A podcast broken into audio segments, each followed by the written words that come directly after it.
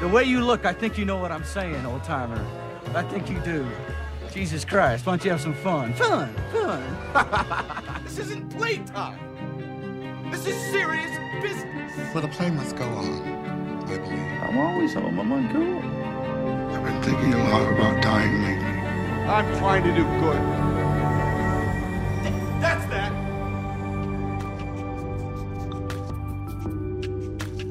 Hello, everyone, and welcome back to another episode of That's That, a Philip Seymour Hoffman retrospective podcast. My name is Timothy Mark Davis, and I'm your host. Today, we are talking about Hard Eight, the 1996 directorial debut of writer director Paul Thomas Anderson, starring Philip Baker Hall, John C. Reilly, Gwyneth Paltrow, Samuel L. Jackson, and the one scene wonder, Philip Seymour Hoffman. I hope you took some time to watch the film on Amazon Prime because it contains the origin story of the glorious Paul Thomas Anderson and Philip Seymour Hoffman collaboration that we have come to love. My guest today is brother, filmmaker, and PTA enthusiast Andrew Paul Davis. Andrew, how you doing today? Doing pretty well. I'm uh just had some lunch, pretty hydrated, ready to go.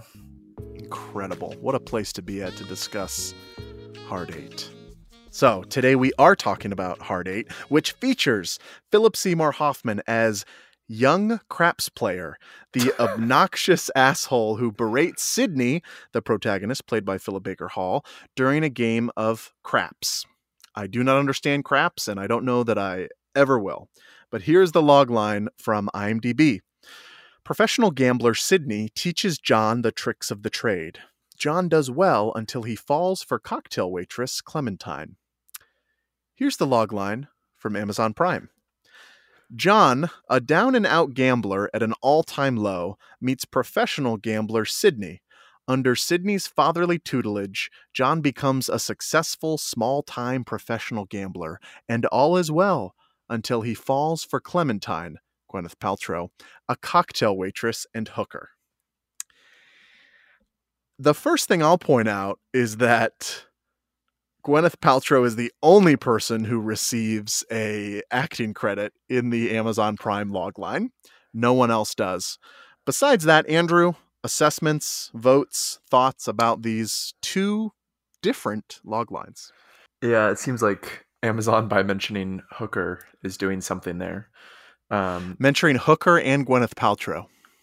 Yeah, the interesting thing too about what you said about her only being mentioned is like the way that Amazon creates the links to movies.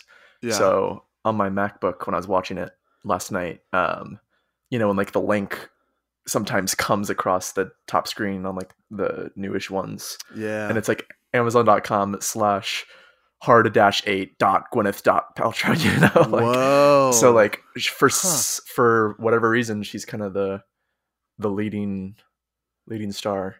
Um, yeah, which well, I mean, I certainly in terms of like global recognition and net worth. Yeah, the 2020 yep. winner of all these people. Yeah, yeah. But still, like Samuel L. Jackson. I mean, I know he he would be he would be competitive to me and and worthy of putting in. Yeah, for sure. Mm. I think his performance in this is so underrated just because he did Pulp Fiction a couple years before this, and he had some yep. other roles yep. around this time. Just it's I'm, that. I'm thinking about when he like vibe. beats his chest when he's winning the game towards the end. Oh, yes. he's just like phenomenal. You know, he was 48 years old when they did this film. Wow. Samuel Jackson was born in like 1942. I yeah. had no idea that he's in his 70s. Yeah, he fought in World War II. He's oh in the great. No, I'm just kidding. his his lifespan and just like career and when his career peaked just a very interesting interesting story and it was weird to me you know what i thought this time i was like looking at this in 1996 and then all of a sudden imagining mace windu three yeah. years later like yeah. what Master Windu, how pleasant of you to join us. This party's over. I think the other side of that coin is how over 40 John C. Reilly looks at 30 in this and movie. he's 30. I know. uh, It's so true. It is very true. That was something that I actually looked up just because I thought it was is interesting. Yeah. Philip Baker Hall was 64. Gwyneth Paltrow was 23. Mm. Um, Paul was Paul Thomas Anderson was 25 when they were filming this, Mhm. which is so young to be taking on this uh, Cast. this film This and awesome this cast. Yeah, Cast, yeah. and and Phil was 28 uh, when they were filming or, or when this came out, right around that area. So, as mentioned, Hard Eight was written and directed by Paul Thomas Anderson of Boogie Nights, There Will Be Blood, Punch Drunk Love, Magnolia, The Master, Inherent Vice, and Phantom Thread fame. Surely you've seen at least one of those films. I encourage you to see them all, I think. Maybe Yeah, you could skip one. but I would go for it. I'd go for it. Are you talking Uh, about Inherent Vice? Uh, Maybe. Because I th- I think everyone, even if I feel like they wouldn't like it, I think I would recommend that to everyone just to have a new experience besides mom and dad. Yeah. I'm I'm gonna go back and watch Inherent Vice definitely. Um, it's yeah, it's a little low on the totem pole, but I it's it's worth a rewatch. Phil acted, and we've said this over and over, but this collaboration really is, I think, the core of Phil's career. The range of characters displayed throughout PTA's films truly represents his acting ability. And some of the best movies he was ever in are some of these movies. So he acted in five of PTA's films, and Hard Eight represents the meet cute of these two artists who really were destined to be together.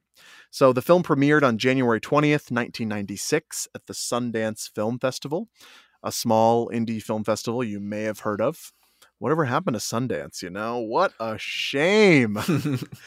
it has an 80% on Rotten Tomatoes, if that means something to you, and had a budget of $3 million, which means you would need to make 126 hard eights to equal the budget of Pirates of the Caribbean on Stranger Tides, which Uh, is astounding to me that that film is at the top of the film budget lists because I don't think I saw it. Even though I Uh, love Pirates to- of the Caribbean. not to interrupt your factoids, which you've already interrupted with Pirates of the Caribbean tangent, but d- didn't it? I thought it premiered at Cannes. It premiered at Sundance. It got into Cannes, but I believe it actually premiered at Sundance. Okay. Cannes Okay. was when it was like, which we'll hear about when it was like, okay, it got into Cannes. I need to submit my film, not the film that this other company wants, and Mhm. and the battle and the battle began. Yeah. I could be wrong on that, but that was at least what the stuff in uh, IMDb Pro was saying. Mhm. Uh, the film was shot throughout uh, Sparks, Nevada, and Reno, Nevada, in several different casinos, hotels, streets, and homes. Uh, it's based on a 1993 PTA short film called Cigarettes and Coffee, which you can find on YouTube if you're interested. And that also starred Philip Baker Hall as Sydney. Uh, and again, oh, and that and that short film premiered at Sundance in 1993, and that's and that's really what put Paul on the film scene. The Sundance folks were impressed with the short film. They invited him to the the Sundance Institute Directors Lab to develop a feature film. Hence, we have Hard Eight. The film featured music by Michael Penn, who we talked about in our shorts and music videos episode a few weeks back. Uh, the, again, a collaboration that sort of began here. The director of photography was Robert Elswit, who's worked on who's worked as DP in all but two of PTA's films. Um, including the Michael Penn and Aimee Mann music videos and the Mattress Man commercial, which again, we talked about all those short projects a couple episodes ago. So again, you're seeing this sort of Paul Thomas Anderson uh, unit of collaborators and overlapping, a lot of it starting with Hard Eight. Of course, Philip Baker Hall and John C. Reilly as actors, both of them have excellent turns in Boogie Nights and Magnolia so many relationships formed in this first feature film that lasted for years and even now decades. I saw in the opening credits too that Mark Bridges, the costume designer, was also working with him back then. Okay. so that must have been Has cool. he been to- on has he been with them since then? Yeah, he he's the one who won the the jet ski and the Oscar for Phantom Thread. Oh my gosh. That is so funny. yeah, that, that's gonna be awesome to just see him like 20 years later after working with That's him so cool. take that home. That was another I don't know, it might have been in a some article I was reading, but the I cannot remember the guy's name, so now I feel terrible. But the assistant camera Mm. AC on Hard Eight he turned down some huge film in order to do Hard Eight, and has now been an AC on every single one of Paul's films Nice. since then. So again, it's just this like, gosh, who you start with could be so so important. Uh, and of course, one of these collaborations, the reason we're here today, this is Philip Seymour Hoffman's 13 feature 13th feature film where he plays young craps player, the obnoxious asshole who antagonizes Philip Baker Hall's Sydney during a game of craps. In the backdrop of this film's creation, however, which I thought this was so interesting, was a massive battle between Paul and his financiers. Uh, I thought the context of this would be great to set us up for today, and who better to set it up than Paul Thomas Anderson himself? and um, uh, Hard Eight or Sydney is my first one. This is a movie that I wrote and directed. It was my first movie, and I had the most horrendous time through the editing process. It was just like financed by people whose roots were in television, bad television, like Baywatch type television stuff, and who decided to try and get into movies. And it was just a situation where clearly they hadn't read the script, you know, hmm. and I delivered the movie, and they were sort of really confused. And uh, all I could do was kind of point to the script and say, "This is what I shot. This is what you paid for. This is what you agreed to." And this sort of argument would always come up. Well, the script is not the movie, and the movie is not the script. It's hmm. like, but that's the agreement, hmm. you know. And I stuck to it. Yeah, so this this film really should probably be called Sydney. Uh, that was that is what Paul titled it. That's what he, he continues to call it, from what I can tell. Uh, but he got in this battle with the studio about the title. Andrew, before I jump to the next clip, because there's a lot of interesting tidbits that that Paul gives us in some of these early interviews. He doesn't really talk about it anymore, but in the late '90s, he was pissed and going off the cuff about some of these hard eight experiences. What's your sort of take on the Sydney versus Hard Eight title? Just curious of your Mm. opinion of that. Just pure like not knowing anything about just like what's a better title. Yeah, maybe opinion. like w- what's a better title, not knowing anything, and then what's a better Uh-huh. title for the film, knowing the film. Hmm. Because those could be different answers. Um, I, I did not have the associations that I think he has with that title. Oh That- yes, let's uh, let's play some of let's play some of those right now. Yeah. That is a, truly, actually, a very, very, very long and painful story. But the bottom line is, is that the name of the name of the movie that I made is called Sydney, uh, and it was retitled by the distributor and the company that paid for it as Eight, which sounds like heartache. But then if you make it heartache, it just sort of sounds like a porno movie, you know. Um, so there's that, and I, the reason it just happened, what had happened was that they had made a cut of their uh, the, the cut of the movie, and they'd called it Heartache. They'd sort of taken away from me. I eventually got a cut back, had my cut, which is the thing that was released ultimately. But I said, so mine's called Sydney, and they said, well, ours is called Heartache. Well, eventually we'll go with yours, but we're going to call yours Heartache. And I said, no, you're not. And they said, we're going with ours, and it's called Heartache. So it was the one battle in this entire massive battle that I had to fight to regain control of my movie that I lost. It was at the finish line. And I don't know whether it was out of spite or whether they really wanted an extra shot on Showtime where Hard Eight kind of fits as a title or what. You know what I mean? I, you you know, on Showtime, it's always hard everything, you know, hard justice, hard bounty, hard targets, two. So I prefer to call it Sydney, but I've, I've come to enjoy Heart, Heart Eight as a title a little bit. A little bit. Just that much. Just he goes on this whole diatribe about being so mad about the title. And he's like, I've come to like it a little bit. I, I'm sure now he just does not care at all, and he thinks it's a fine title. yeah, But I um, actually think it's a better title. I think I do too. It makes you question. It, it creates more intrigue than Sydney, at least for me. Yeah, I think so too. I, I I think um, separating from aesthetics, I, I- I mean, it, it does make sense that financiers would rename it something that could be associated with gambling so that you could Yes. tap a casino loving audience Totally. or a Vegas audience or whatever. Yeah, and I love the story of you know this battle that he had and how he ended up, you know, according to him, getting his film back. Here it is. First movie I shot in 28 days. Right. Um, and then only had three weeks to do a director's cut, but then sort of got in the whole melee of fighting with this company, which which which lasted a year essentially, Right. and backed me into Boogie Nights because I thought my I thought my first movie had been taken away from me completely, and the only way that I could deal with that um, was to go make another movie. So I started prepping Boogie Nights, but in the middle of prepping Boogie Nights, I had sort of sort of essentially stolen back my kind of work print elements and um, on Sydney, and um, created. how, how did you do that? Well, I had a dupe. I had a dupe um, uh, print made, you know. Um, so I was able to submit that dupe uh, work print to Cannes. And when Cannes saw my cut of the film, they invited it uh, to uh, come in un certain regard, you know. So it was this big deal, and I called Rysher up and I said, "Listen, I know I, you know, I know I have a sort of, it's your property. You guys own it. You know, I have pride of authorship, but certainly not pride of ownership here. You guys own it, but I took my dupe work print, I submitted it to Cannes, it's in. This is a big mistake if you guys don't give me some money, let me finish the movie. And they're like, no.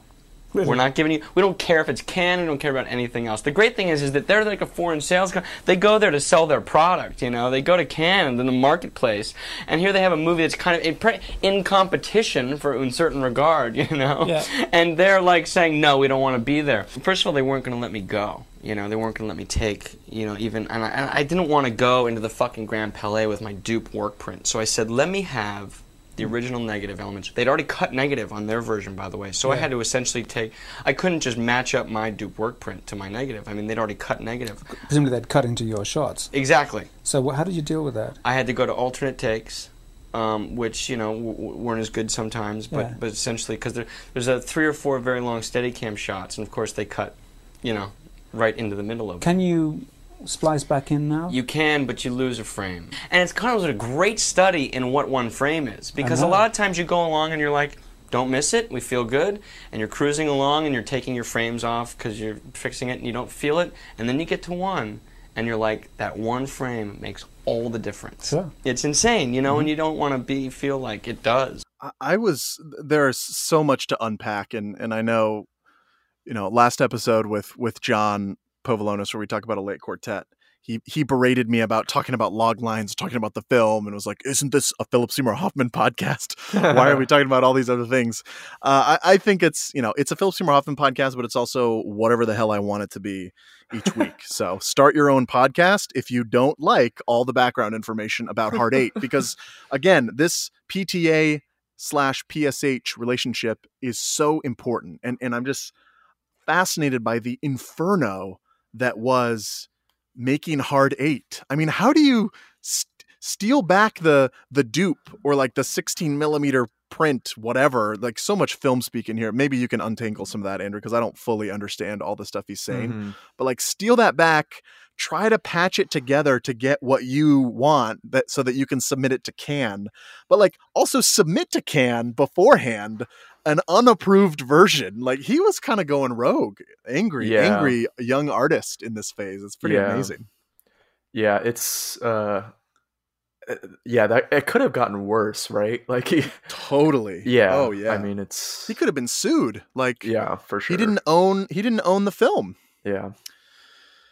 Gosh, it's wild. It is. It is very uh, interesting. I, I read somewhere else. I don't know if this is accurate, um, but I read somewhere else that in order to to pay to finish the movie, like he mentions in there, you know, give me the money to finish the. It got into Cannes. Give me the money to finish the movie, and they said no. I heard that he took some of his Boogie Nights advance money and used that to pay to finish Hard Eight. That is And true. that's the- yeah. That's that is true. I'm pretty sure. it's just so stressful to think about like you're in a post-production distribution premiere nightmare with hard 8 Mhm. while you're also filming and in pre-production and trying to make boogie nights happen it's Yeah. like the overlap of those two films it probably explains why many of his later films have been at least somewhat more spread out than yeah, than those two for sure. Um, just talking about those two movies next to each other, I did find it. Yeah. I, I do find it cool that the opening music in Hard Eight is like used in a darker montage towards the end of Boogie Nights. yes Just that weird is. theme that That isn't is doesn't come up again in Hard Eight, but it's just a cool sound. I like the it's interesting that score. Well, he's got that connection. What is it like? Philip Baker Hall's characters in in Boogie Nights, or he's like Jimmy Gator in Magnolia, mm-hmm. and that's someone who he talks about in Hard Eight. I saw that. The character I noticed that for the Boogie first time Nights. today. Yeah, yeah. It's, it's some of those That's like uh, Easter egg filmmaker things that that you, you find out in in IMDb trivia, or if you're Mhm. paying very close attention. Mm-hmm. So this this context in mind, and, and we will get, you know, Phil only has one scene in this film, but it is really an iconic scene and an iconic performance. It's the classic like bring Hoffman in for one scene. He is gonna elevate this film, elevate the scene, really shine and do something hilarious and interesting. Um, but but before we get there, what are your overall thoughts, feelings, and impressions of Hard Eight? It feels veiled in a different way than some of his other films. You know, say like The Master, that you sort of like Mm, you go into it and it's a little different every time. I think Yeah. I feel the same way about this, obviously in a much different way, but I always when I watch I think this is like my fourth or fifth time watching Hard 8 and um Not a lot of people who can say that. yeah there's there's always a, a few things that I don't really remember um so it kind of has this um I don't know if that has anything to do with the movie or just I know what you're saying. It doesn't stick for some reason. yeah I don't know why that is, but there's like I I often forget like the midpoint like you know violent event Yep. that happens. Yep. Um the long steady cam shot of like Philip Baker Hall heading up the stairs right before that scene, I was like, I feel like I've never seen this before. wow. and then it started to trip me out and I was wondering like because I, I was watching it on Amazon and the like watch prime version yeah. is what is what I was watching, but there was a second title that was like for rent Yeah, and they were like separate right. links and it confused me and like scared me of like wait did the movie studio end up like releasing their own cut after all like Oh my god I, I don't i don't think that happened but Yeah. um that that was kind of weirding me out but i think the movie overall um especially during the first half i just kind of this have this slight smile the whole time like i, I like it I, I think it's Mhm. got this like noirish delight to it kind of like a Mhm. fireplace i don't know what kind of vibe um yeah. sydney's character and some of the dialogue like it feels very like a 50s film with Yes. the 90s film look you know that was yeah. it, it kind of has that that feel to it with how like guarded and brings that quality too. yes absolutely like his guardedness and like proto masculinity whatever um Yep. He's a different class of human than the aesthetics of the film. yeah yeah he brings just this old hollywood western noir something kind of style to it that Mhm.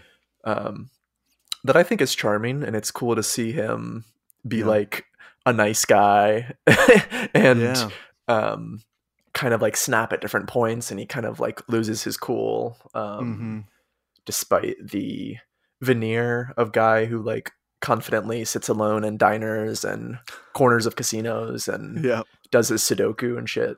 Um, so Yeah. I, I think there's th- there's something about it that seems. I, th- I think the deeper you get into Paul's filmography, the more his like kind of true, like dense style kind of emerges. Like Mhm. Kind of in like the Punch Drunk Love, There'll Be Blood sort of transition period. Um, Yeah.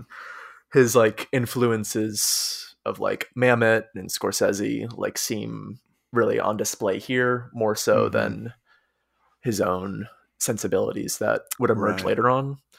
Right. Um, yeah, I, I, I, I just think that the um, while while the story is like not the best in the world, the script like also seems like a 50s script in some ways. yeah. Um, yeah. Very think- thin, very thin plot. Yeah, yeah, thin plot, but Mhm. the um, I think some of the like cinematography choices are excellent. Like the sh- Yep. you know, I, I think the one we all remember the most is just him getting in the car with Jimmy with the big casino lights. That two shot of Yeah. them. Yeah. And I just noticed yesterday, like I just love the shot of the cuffs and the gun like sliding down into the sewer and oh yes. great imagery um and the cast like all have scenes where they just like really shine i think Mhm. like gwyneth paltrow in her first steiner scene where she's talking like she's Mhm. she's i don't know why but i just think she's awesome in that scene You look at me as a piece of shit now because you saw me coming out of that room. No, I don't. Just a good girl, you know, trying to save up in a beauty salon. Maybe that is. I don't know. I don't want to open a fucking beauty salon. It's just, it's so much different than what you think. Explain it to me then. I don't, I don't do anything that I don't want to do. You understand?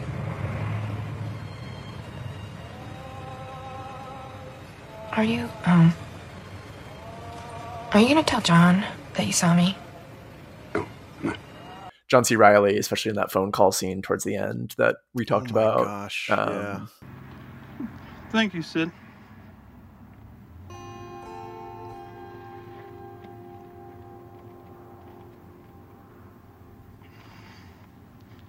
I love you too.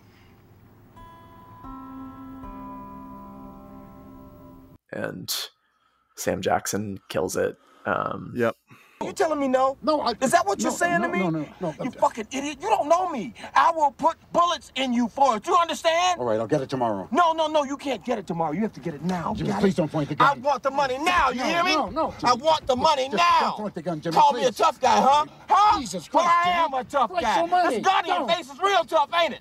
yeah so it it it's um it's a great debut i think and a, a, a good yeah a good movie but not a great movie overall Yep. Yeah, I think it's a, I think it's a great I think it's an excellent debut feature film and I think it's a good it's a good film. It holds up. I think it's worth rewatch, particularly if you're a Paul Thomas Anderson fan, but maybe you're just more familiar with like his greatest hits, like Boogie Nights and There Will Be Blood.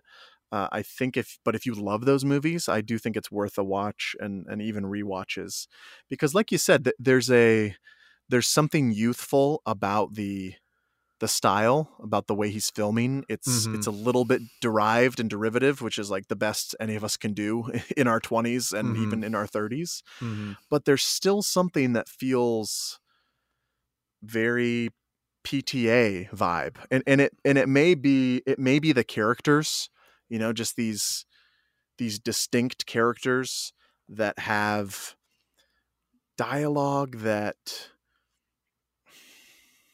I think I know I say this all the time, but some of the dialogue does have that like surprising but inevitable feel to it. It's like when they're saying it, it makes complete sense that these different people are saying the things they're saying, but it never feels contrived or or hacky. It's just like interesting words. You know, he's always been so good at at words and and probably overshadowed by like a Tarantino, you know, people are just Mhm. obsessed with Tarantino dialogue. Um I think I think Paul's dialogue to me anyways usually has some more layers and takes some more some more risks in terms of meaning whereas Tarantino's like a master of style. I don't know if that distinction kind of sure makes Yeah. makes sense, but um I I found it like I I, I can't remember if I'd seen it once before or twice before, but I kind of left this film being like this movie is underrated. Like I liked Hmm. it more now that and and that might just be because I'm in this very like open receptive every every film movie that I'm watching I'm just ready to receive its best. Mm-hmm. Uh, but I think the thing that really really surprised me and, and delighted me and you mentioned it already was was that final phone call with with Philip Baker Hall and, and John C. Reilly where where Sydney Sydney tells John, you know, I love you, I love you like my own son. And and John C. Reilly has this like massive pregnant pause, trying not to cry, says, Thank you, Sid. Another massive pause where he's trying not to cry and says, I love you too.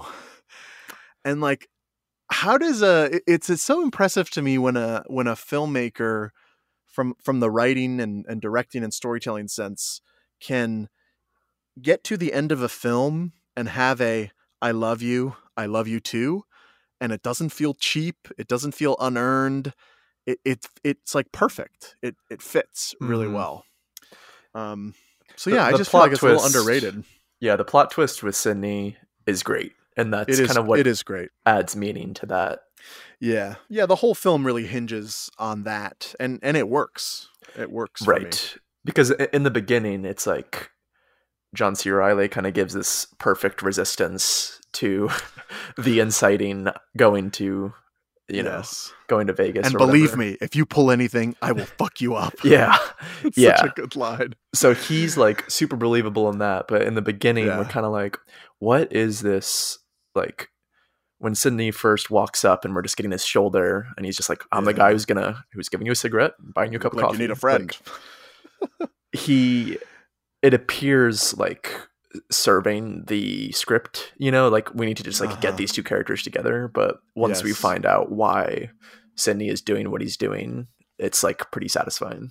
yeah the first you, you are sort of left with this i think that's part of part of the thing that makes the film work too is this intrigue around the character of sydney. It's like you can't decide is he playing the long con? Like is is this leading to an ultimate manipulation where sydney is just going to take this guy for everything he's worth and use him? Is this leading to some sort of like i lost my son and i need and i need a replacement or i need a protege to make my legacy continue or he's just a weird guy and we're it's a mystery we're never going to find out? Like th- those are all the things that are happening in my mind because i kind of like Mhm. forgot the plot of this movie Mhm.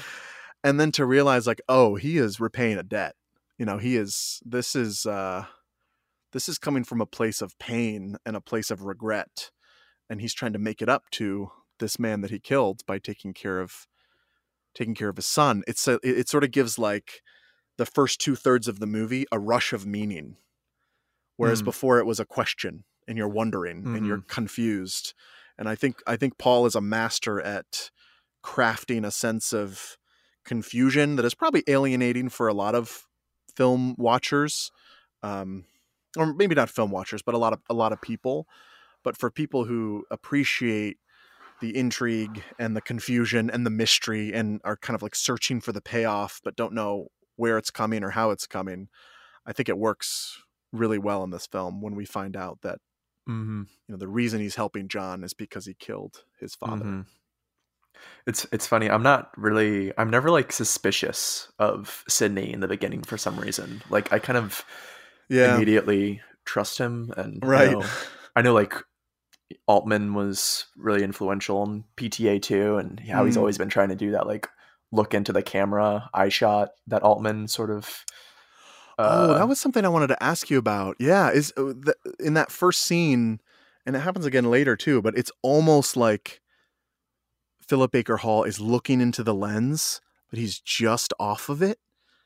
And then when Uh-huh. it's John C. Reilly's close up, it's kind of just a more normal over the shoulder angle. Yeah, it's just a little more off. Um, yeah, I think there's something about that like directness that uh, gets us to trust Sydney a little bit. Um, because I, I never, yeah, I, I didn't like feel the way you felt in the front in, in the beginning of the film, but Yeah. when he's talking with Gwyneth Paltrow with Clementine in the diner, and he's talking Yeah. about. You, you know, you find out he's divorced and he hasn't talked to his kids in a while. It- it- Yeah. uh, that would almost be enough of just like here's this like drifter guy who's like looking for a project of a person you know Yeah, who's just like for new new kids. looking for weird friends in nevada you know it's like that's Right. not far-fetched for like american men to just kind That's, of like that's true. but it's it's better and a better payoff once we Yeah. we get deeper than that Definitely. Definitely. So let's get into the Philip Seymour Hoffman performance. And I want to start us off with PTA talking about how he and Phil met and how this cinematic romance began. Philip Seymour Hoffman, who um, this the, the the day that I, I first saw Philip uh, Seymour Hoffman in *Scent of a Woman*, directed by Marty Brest, and I when I remember sitting in the theater and seeing that movie and just falling in love with Phil Hoffman. Like fuck, whoever this guy is, I gotta have him. I gotta see him. I gotta know him. He's I just I gotta have this guy. You know, it's such an incredible performance. And so when I when I wrote this, I, I wrote it w- with with Phil in mind. You know, um, and I, I must admit. And, that it's kind of in the tradition of characters that he's done, this sort of loudmouth, obnoxious asshole, you know. Uh, and but I didn't feel bad about it because I really wanted it to hopefully be the the top. I'm gonna light the cigarette, old timer. What are you gonna do? um, uh, I said, well. I'd like to be the kind of writer and director that, that, that, that gives actors sort of an opportunity to do something they haven't done before. But I was essentially you knew I was calling Philip Hoffman up to do something that he'd done a version of before, but I didn't feel bad about it because I thought we'll make it the best version. I think we were all just really blown away by him and just fell in love with him, and we're so excited, you know, to have him, you know, and um, we we had really quite a good time. That's why I wrote Scotty for him, you know. But the first day that I met Phil Hoffman in person was the day that we shot the scene. And this just like, and but it's so funny how both of them, you know, Phil's got interviews where he talks about like, oh yeah, we met on Hard Eight, and you know, I met him that day and came in and did the scene. And I was in LA several weeks later and we met up and screwed around and we became fast friends. It was just like this, this meeting. And, and Phil, Phil had seen cigarettes and coffee at Sundance because a friend of his was in that. Oh. And Paul had seen Scent of a Woman. So there was like this intrigue between the two of them. And then this connection was made. It was like, come out for a day, shoot this craps player scene and then boom, we've got some of the great performances of the last 30 years because of this pairing. So I want to ask you, Andrew, what makes this this scene in Hard Eight? What makes that scene so good? I think it's Phil's hair. I, I, don't know if the filming dates were like in 94 or 95 but i like need to know why his hair was like that when he got well, there yeah, well, you know, I think it's not extensions, this, is it? Th- no, because he he shot the yearling, or or the yearling came out. The yearling came out in '94, and he has really long hair for that. Okay, yeah, that doesn't quite seem like it like it lines up, honestly, because they were probably shooting that in '93. I think they were shooting this uh, in '95. Uh huh. Why was his hair like that? I don't know, but it's perfect. It's so perfect. Um, I, I, I love the his performance could seem like ten percent more out of nowhere if I think Paul as a director didn't have these like great that great long like steady cam shot where we're like appreciating all the background actors yeah. in the casino. Yeah. So to meet Jimmy and like you know we're it, doesn't seem out of place for some reason. Um, right. E- even though it is this kind of strange, as my partner Sarah described it, we watched it together, and she was like, kind of seems like an intermission just to like have some great acting for like a minute or two. well, the movie really does focus on those four other characters mm-hmm. pretty much exclusively. Right. And then the one Phil scene, at least from what I can remember, rises rises to the top as like he is the fifth character yeah. in the movie. Yeah. I think there i think the way he performs it and the the fact that that scene is in there like does help us feel sidney's alienation from like mm. the era he now finds himself in and yeah. the youth and the lack of respect and you know he has those concerns with jimmy mm-hmm. um, as well. And mm-hmm. it's just like they're back and forth. Those shots are just like great. And I honestly, I, I think what I didn't really like notice as much before, but I think what like really seals the deal for it just being like such a great scene and and performance that stands out is yeah. the very end of the scene. Um, Philip Baker Hall just like turns around, leaves the craps table, and and young craps player is kind of like, "Hey, I'll buy you a drink, old timer." And I'll he buy you a drink, old timer. He he leans forward with this like little bit of sadness and loneliness in his eyes. Yeah. That's just kind of like, "Oh, I didn't mean to be mean. I was just trying to have fun." Yeah. And then he does his little laugh after that to kind of yep. like return to normal with everyone else. Try to diffuse and, the tension a little bit. But yeah, I, I kind of like he didn't. I don't think he had to bring that layer of like uh re- regretting a little bit Yeah. that he had like really Yeah. pulled his chain pulled Sydney's chain Yeah, he, he's got he's got one line. You know, he he's he kind of like leans forward and leans back, and he's like, "Fuck," and he, he just looks like a little bit like, "Oh, I shouldn't have I shouldn't have done that. That was too much." And then it's the I'll buy a drink, old timer, and then it's again. We we've already talked about this multiple times on this podcast. The ability to do those multiple things in a very short amount of time or at the same time I think is just one of those distinguishing characters for for Phil Hoffman that you just you just don't see that type of intricacy as much as you wish. mm-hmm. And I did look it up. So 15 minute Hamlet came out in 95, which we talked about on the shorts episode and he has super long hair in that. uh-huh. And then Twister came out in 96 and he's got super long hair in that as Dusty Davis. So it's sort of like this I don't know. I don't know like maybe it was 15 minute Hamlet. He was like cuz before that is Nobody's Fool which we reviewed. He's got a short kind of crew cut in that. So he must have started growing it out for something for Twister or for Yeah. you know, this was only a one day shoot. So I don't imagine he's growing his hair out for right for this, but right it seems like he did that he had that phase because of how it, it, it just like feels like he did because of Yeah. the intentionality that comes through with the other aspects Well, it's like he's got the length, but but someone styled it too. Like someone gave it this like, oh, here's a here's a gambler from Reno yeah in the mid '90s Uh-huh. hairstyle. It's it's just so mm-hmm. so perfect.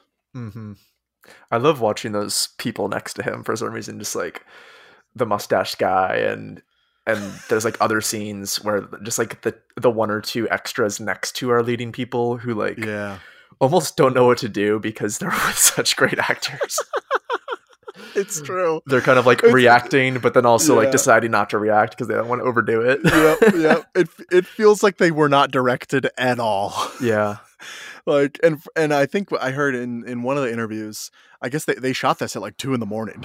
it's like Mm, show up in the middle of the night. Here's our extras. mhm. And you know what that could be? Maybe that was maybe the casino was open then, or that's when they could rent it, or like they needed to rent it while it was open so that they had Mhm. staff there. Like who knows the the reasoning for filming at that time? But Mhm. yeah, there is they're like amazing set decoration or just like yeah. filling in filling in the gaps yeah. of this casino life that's really foreign to a lot of us and and no one is like put on like this is normal it's like Mhm. it's a little bit normal that this one guy is antagonizing Uh-huh. this older guy Yep.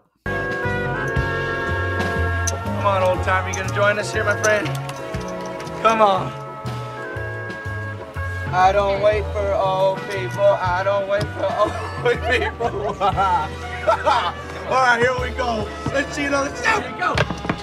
Eight easy eight, we're out on a point of eight, better back hard. Okay, I'm gonna light a cigarette now, old timer. See, the thing is, I like you, and I'm gonna light a cigarette, and I'm gonna let you have this time to place your bet before I finish lighting this cigarette. And then when I finish lighting, I'm just gonna roll and fuck you. You're laughing at that? I just said fuck you to the man. Jesus Christ. the way you look, I think you know what I'm saying, old timer. I think you do. Jesus Christ, why don't you have some fun? Fun, fun. All right, shaka-laka-doo, shaka laka dooby dooby doo, shaka-laka-doo. You got a little bit more there.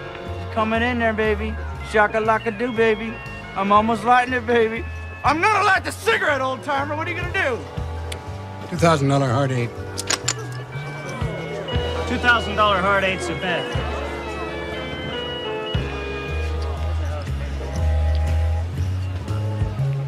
The fuck?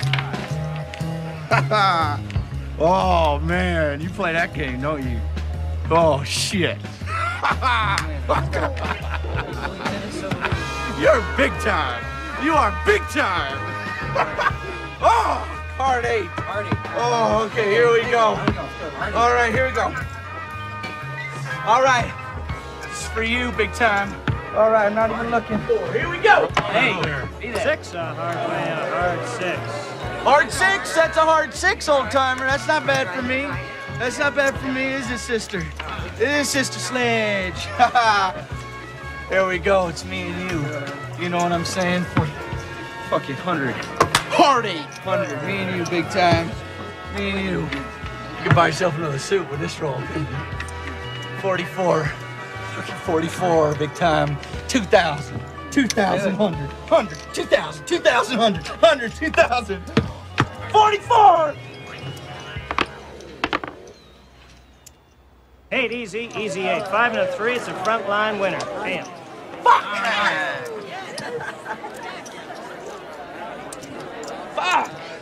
Fuck! That's a good. winner. Oh, good. man. Oh, shit! I'm sorry, big time.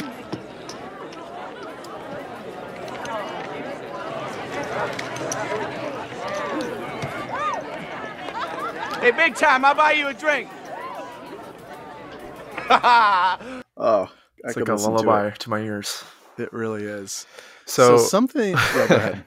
I was just gonna. Were you about to m- talk about the improving? Yes, exactly. Because I just looked up the script. and I did too. oh my god! Uh, oh, that is so funny. Oh my god! right, you yeah, want to so- read all the lines that he did have? Yeah, to yeah, say? Yeah. Uh, do you have this like old photocopied version? Yes. Okay. Let's uh I'll read young player, you read you read uh you read Sydney. or let's just read the whole scene. Read, read Yeah. the um yeah, go ahead. I'll I'll read the I'll read everything that's not Phil, so that you can have your little fantasy. Oh, Um, Sydney is at a crowded crap table. The game is in progress and things are hot. He's got about three thousand dollars in front of him. He plays as usual without emotion. Playing at the opposite end of the table is a young player, making lots of noise, playing loud and obnoxious, and taunting Sydney as he shoots the dice. All right, old folks, get their bets down. No stopping, no waiting. Get it down, old timer, old fella. Camera holds on Sydney. Hold, pause, he reacts. $2,000 hard eight. The table skips a beat. The pit boss strains his neck. The dealer near Sydney takes two $1,000 chips and places them on the hard eight, meaning that the roll must be a 4x4 and no other combination to make an eight. The young player is given the dice. For that old fella at the end, hard eight. He shoots the dice. Six, hard, hard six, roll an eight, shooter. Those who won are paid off. Sydney holds steady. The dice are given to the young player. Oh man, I'm gonna get you that hard eight. Just make sure you give me a nice tip. The young player shoots. Stickman says, Three, crap dice, ace deuce, pay the field, here we go, shooter, eight's the point. With the old man at the end of the table, give me a hundred dollar hard eight. The unplayer throws a chip to the center of the table, shakes the dice in his hand. Camera does an extremely fast dolly across the table towards Sydney. Young player shoots the dice. There's a beat between when they are thrown and when they land. Sydney just says the line, crack. The dice land, hard eight, a five and a three. Eight, it came easy, the point. Sydney doesn't flinch. Flinch. He smiles graciously, calls the pit boss, signs a piece of paper signaling his exit time from play, and walks off with his remaining thousand dollars. That is the end of the scene. what? That's not a good scene. sounding. No, it's not a good scene. It's not a good scene, and this is like a weird example because because like I've heard interviews where Phil says, "Shut, shut, shut up, shut up, shut." Every single line in that Punch Drunk Love tirade is written out, and Phil memorized it and said it. Yeah. And PTA has some amazing dialogue, as I already mentioned. Phil invented a completely new scene. Yeah. According to this script, anyways. Uh, it's just like shocking to me. And Philip Baker Hall talks about this. I- I'm going to read this article at the end in a few in a few minutes here. He talks about Philip Seymour Hoffman improvising most of this scene, which I've never heard anyone else talk about really, but like there's a script right here. Like we're reading the script. It's got to be true, right? Yeah, it says it says final shooting script at the top of it. Oh my gosh! Like did he just come in and and was like, "Hey, I'm going to I I God, I just wish I was a fly on the wall for that. Like I imagine it was collaborative. You know, I imagine Paul was like, "Hey, I want you to improvise if you want, or say stuff, or add Mhm. stuff in." And it seems like Phil just like got in the zone and went on a rant. Mm-hmm. Uh, yeah, he added so much like inertia and momentum to these little moments that were not like what was at stakes and uh the pressure. It's it's just like that's not really there in the No, words, Sydney's humanity is not at stake in this script. right? But in the scene, he's like being ridiculed, Mm-hmm. and you like feel sad for him. Yeah, it's just oh, a whole new dimension, a whole new layer. Uh, just just more evidence, as if we needed any more, that PSH is the best, y'all. Yeah, I, I do think there's something to be said for like the whoever's whoever broached the topic of like doing what wasn't doing something that wasn't written. Um, you know, this would be the place to do it, and I I don't know why he saw that the way he did. You know what I mean? Because it's Yeah. like today you could shoot a scene and you hire an actor day player to be the bartender. If they tried Yep. anything anything like this, it would be like oh my gosh! please shut up like Yeah, you know yeah. so it's like well, that's why how all I can think of. It's like when someone comes in with that energy of, I, I want to change the script. I've got ideas. usually not good That's that's a nightmare. yeah usually not good And never I good in the thi- theater never good in the theater No. usually almost always not good in film no. Well, and I think that's something else too, where, uh, but they, you know, they still they only they shot this in 28 days. It's not like they had a ton of time. You know, they didn't have time to mess around here. they got to do this thing and get home. yes Uh, but somehow, what what we have on the screen on the print is a one scene wonder, a scene stealing performance.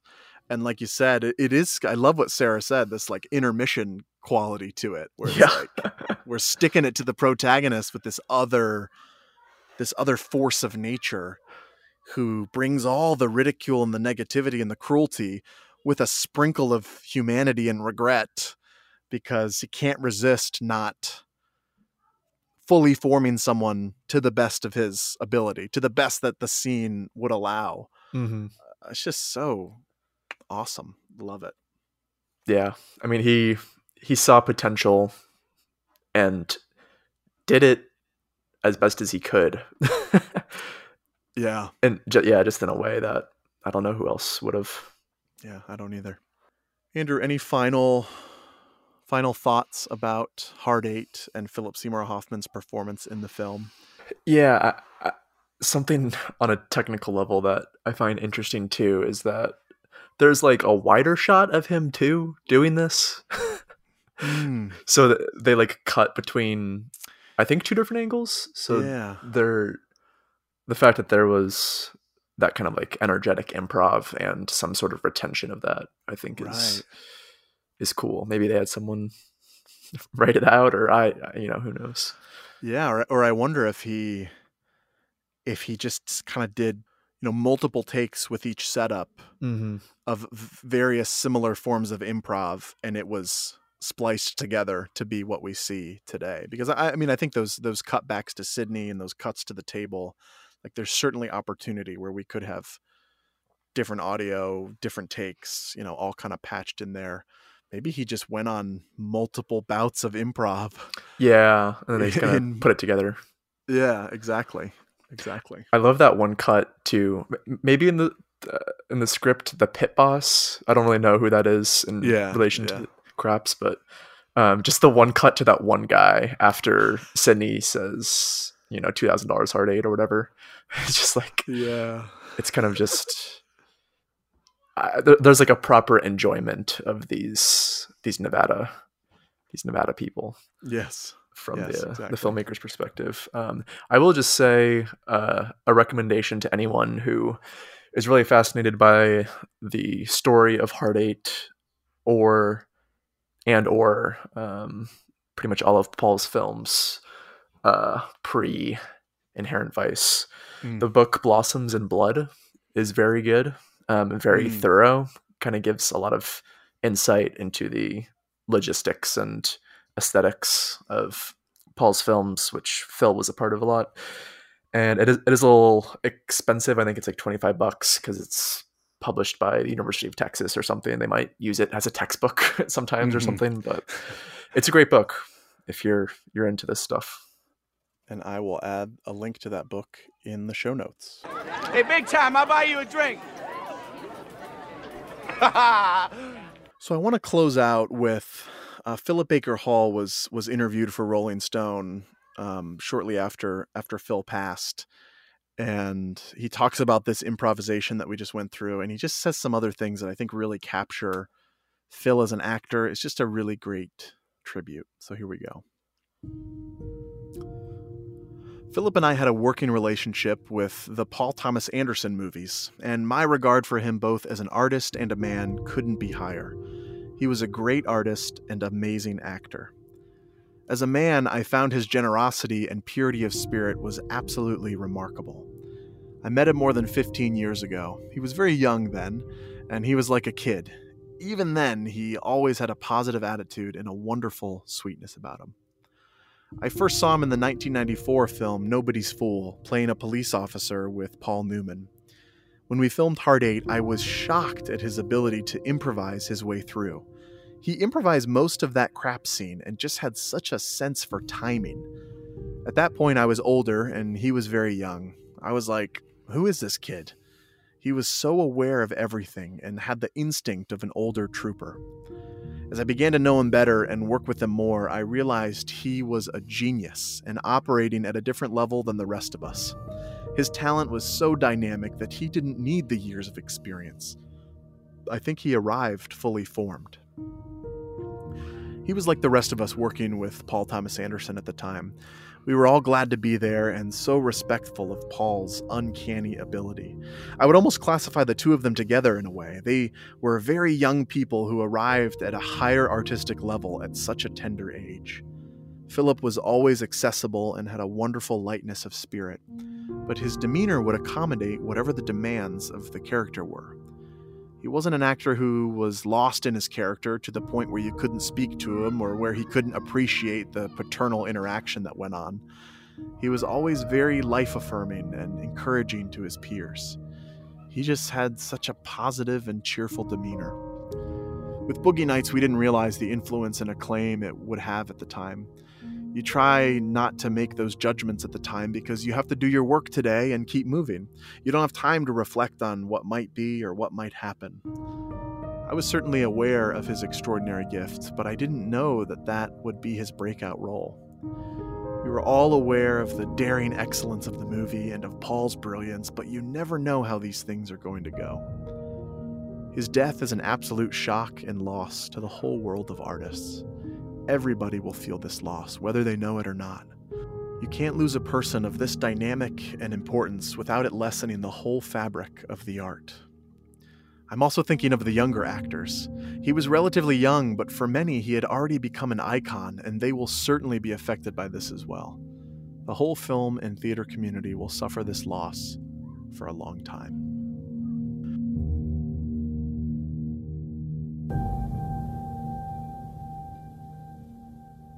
That's That is sponsored by One County Film, an independent film company telling stories with authentic characters and unique settings. You can rent our debut feature film Palace on Amazon right now. Our second feature film Pompano Boy is it's been submitted to festivals. It's it's finished.